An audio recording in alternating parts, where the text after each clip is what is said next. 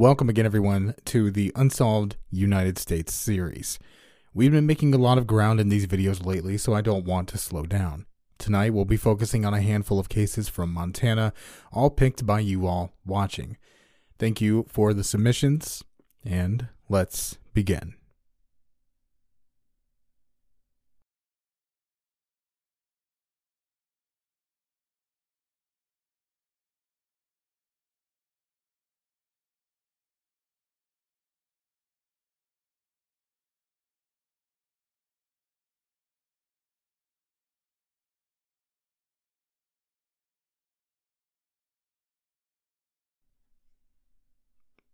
Jermaine's case will be the most recent case we talk about tonight, and while there isn't an incredible amount of information, I wanted to include it. On June sixteenth, two thousand sixteen, Jermaine, a Native American woman from Missoula, Montana, went missing sometime between midnight and one a.m. On the night of her abduction, she had been to three separate bars in the area, including The Badlander, Golden Rose, and Dark Horse. She was dropped off on fifth street, heading east towards the Arn Street food farm. She was never heard from again.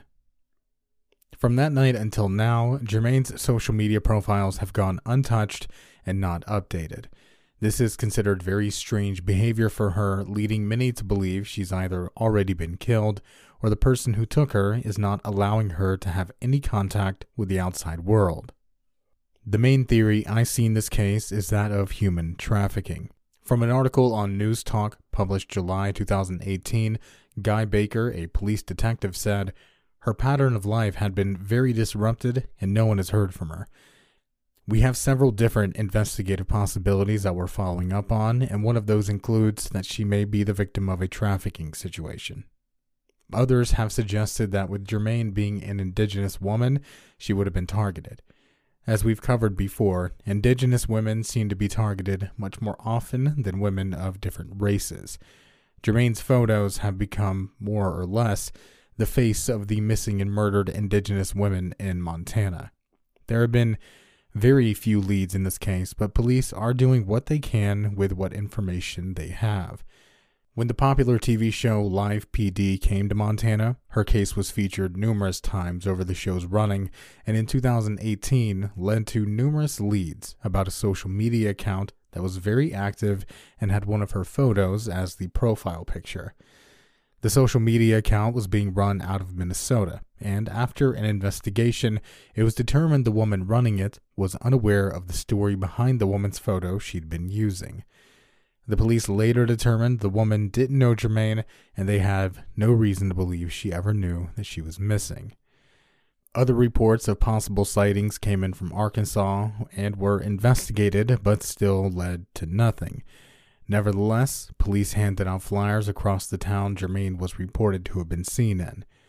So far, nothing more has come from Arkansas about this case. If you have any information on who may have abducted Jermaine or where she may be, I implore you to call Detective Guy Baker directly at four oh six, three nine six, three two one seven.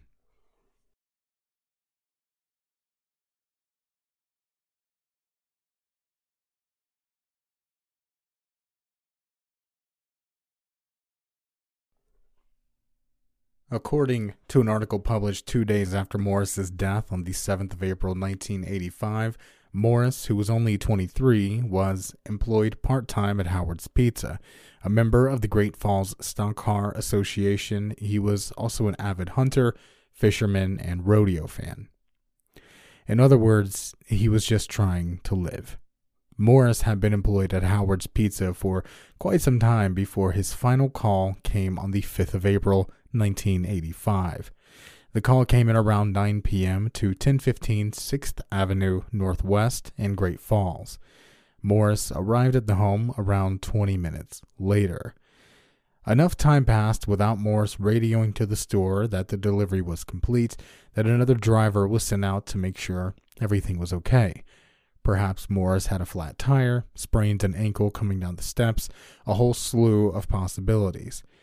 It isn't stated in the article when the second delivery truck arrived, but when he did, He immediately radioed back to the shop to say that Morris was found just outside the sliding glass door of the house and that he'd been badly injured.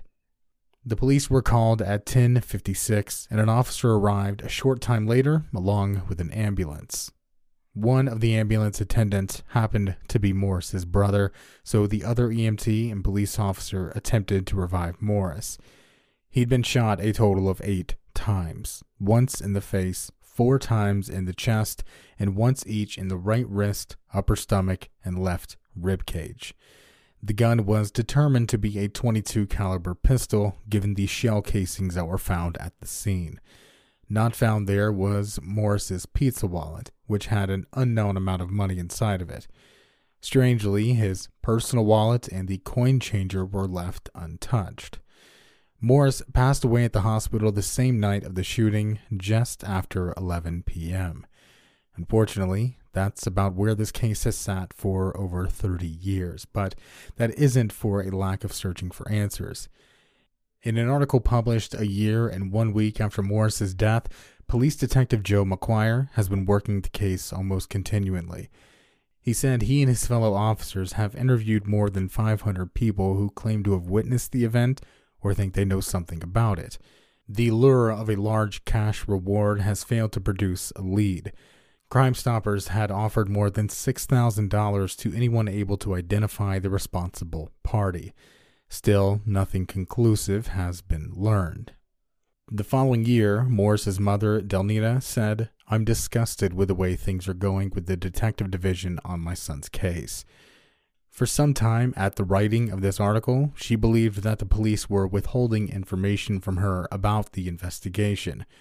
Her statement continued with, "Great Falls detectives couldn't find a killer if he was standing in front of them." The man in charge of the detective division at the time of this case, a man referred to as Jones, made the point that this case is sticking with him as well.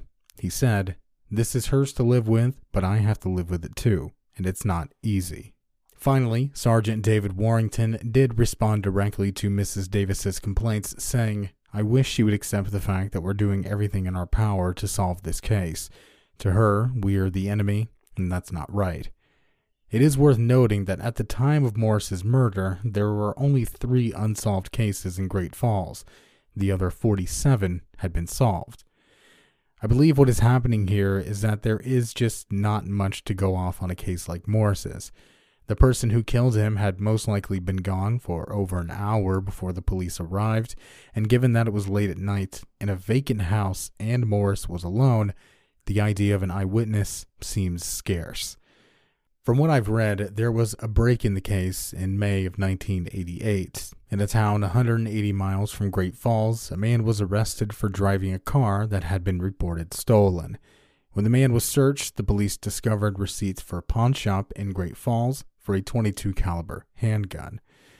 The police picked up the handgun from the shop and traced it back to the original owner, a man referred to as Rick. Rick claimed the gun was kept in a hall closet under various blankets and said he and his wife had no involvement in the murder. Rick and the man who sold the stolen gun have both been cleared as suspects. The gun itself, when a second ballistics test was conducted in October of nineteen ninety-five, determined that it was not the gun used in the shooting of Morris, as police initially thought. This put them, more or less, back to square one. Morris's brother, Cliff, has stated that he believes he knew someone with information about the case, stating that a man named Donald Dubre spoke about intimate details about Morris's death, including where the body was found, details about the layout of the house, and where the shots were fired from. Donald was also convicted of the murder of a store clerk in Great Falls, Suzette Pritchard, in nineteen eighty-six. The motive there was the same as the believed motive in Morris's murder. Investigators in the case did state that Donald was a suspect, but he passed away in prison in two thousand sixteen while serving his sentence for the murder of Suzette. While police questioned him about Morris's case numerous times, he never confessed or gave details that helped narrow down a suspect. I do believe police would withhold information in this case, but it would only be info known to the police or the person who took Morris's life. Despite this, Morse's case has come to an absolute standstill. There is little to nothing online other than a handful of archived articles and a wiki page. If you do believe you have any information on regarding this case, don't wait to call. You can get in contact with the Cascade County Great Falls Area Crime Stoppers at four oh six, seven two seven, eight four seven seven.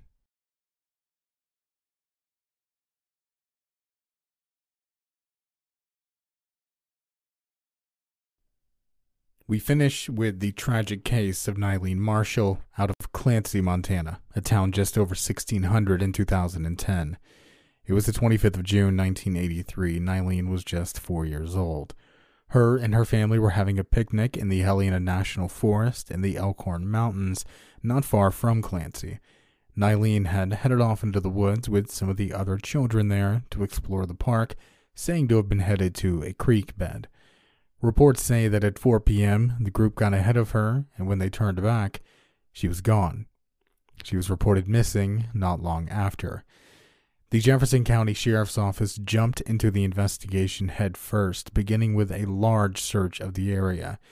The search included dogs, over two hundred volunteers, the police force, the Lewis and Clark Search and Rescue, and even a helicopter with thermal imaging, but Nyleen was nowhere to be found. With the search seeming to turn up nothing, the police looked to young children who were with Nyleen in the last moments she was seen, and two accounts led police in a new direction. While it was initially believed that Nyleen could have fallen and gotten hurt, possibly even taken off by an animal, the reports of a strange man quickly changed that belief. An article published just two years after Nyleen's abduction states, "As searchers were still combing the woods five days after Nyleen disappeared, a child came forward with information. A strange man had stepped out from behind a tree a few feet from Nyleen, only a moment before she vanished. The next day, another child gave the same account. The Marshalls say the two children had not talked to each other." The Unsolved Mysteries wiki also explains the man in slightly more detail, saying the children said he was wearing a purple jogging suit. It's also worth noting that Nyleen went missing not far from a cabin that was owned by one of the members of the radio club that had met at the park with Nyleen's parents that day. It's possible whoever took Nyleen kept her there for a short time before moving her to a new location. As far as the unknown man in purple, he was said to have spoken to two of the other children, but one ignored him and the other ran away. Nyleen stayed, and as reports say, the man told her she needed to follow the shadow. It's very possible this was a game he concocted to get her to follow him deep into the woods. As it turns out, this wouldn't be the only game he played. Two years after Nyleen went missing, on the twenty-seventh of November nineteen eighty-five, the National Missing and Unidentified Persons System received a phone call from an unidentified man. On the call, he claimed to have been the man who took Nyleen. Two months later, law enforcement in Wisconsin received a similar message, but this time it was a letter, typewritten, saying he'd abducted a young woman named Kay. Kay was Nyleen's middle name. Furthermore, the letter was said to have had information that would have only been known to the family or those involved in the investigation. Also in the letter were confessions of this man sexually abusing Nyleen. The letter was postmarked Madison, Wisconsin. Finally, another nonprofit, this time out of New York, called the Child Find of America, received a letter very similar to the one sent to the Wisconsin law enforcement. The family were also said to receive calls for a short time, but when the F B I stepped in and began tracing the call, they stopped. Two calls were traced, however. Both were traced to several phone booths in Wisconsin, including one in Madison and another in Edgerton. The F B I believes that all these events were done by the same person and have given no reason to believe it is a hoax or a cruel joke. The following is an excerpt from the letter sent to the police. They don't include the information that they believe proves they are real and from the person who took Nyleen, but it does shed some light on what may have happened. "I didn't want their person to try and get information from her. All I could tell them was that she was okay. I hope Child Find can get the following back to her family. I picked Kay up on the road in Elkhorn Park area between Helena and Boulder. She was crying and frightened, and as I held her, she was shaking, and I decided that I would keep her and love her. I took her home with me. I have a nice investment income, and I can work from home, so I can care for her myself all the time. I teach her at home, and she likes to go with me when I travel. Her hair is short and curly, and now she has really grown. She is about forty-five inches and fifty pounds. She has all four of her permanent upper and two of her lower incisors at this time. She takes a bath and brushes her teeth every day. She eats well. Her favorite meal is pizza. It would seem that there is some sort of Stockholm syndrome at play, or at least in the early stages of developing it. I'm no expert, so take that with a grain of salt. With that said, the way he speaks about taking care of her, teaching her, and taking her places makes it seem that at the time of these letters, Nyleen, or Kay as she called her, had put a lot of trust into this man. Furthermore, the traveling bit seems to match up with the various sightings that come from around the U S for years after Nyleen was abducted. One such believed sighting came in nineteen ninety-five, twelve years after Nyleen's kidnapping. A nurse was working at a hospital in New Orleans and said a woman came in asking to be admitted to give birth. The man with her, presumably the soon-to-be father, was never married. The nurse later claimed their stories about the relationship didn't seem to add up, and two years after seeing them, she called Unsolved Mysteries to report it. The woman was tracked down and given a D N A test that proved she was not Nyleen. As late as twenty eighteen, though, there seems to be renewed interest in this case. On the first of May two thousand eighteen, this photo was posted with the caption, "Businesses in the Janesville, Indian Ford, and Edgerton have received handwritten letters similar to this one postmarked from Cincinnati, Ohio, without a return address."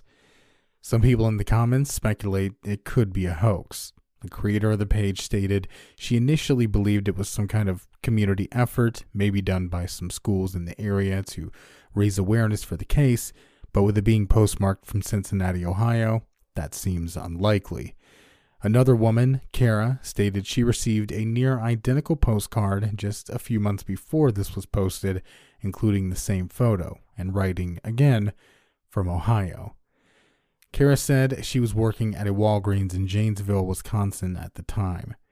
This led some to believe that Nyleen is still alive and simply living with her captor, similar to the abduction of J C Duggard, but others are not so optimistic.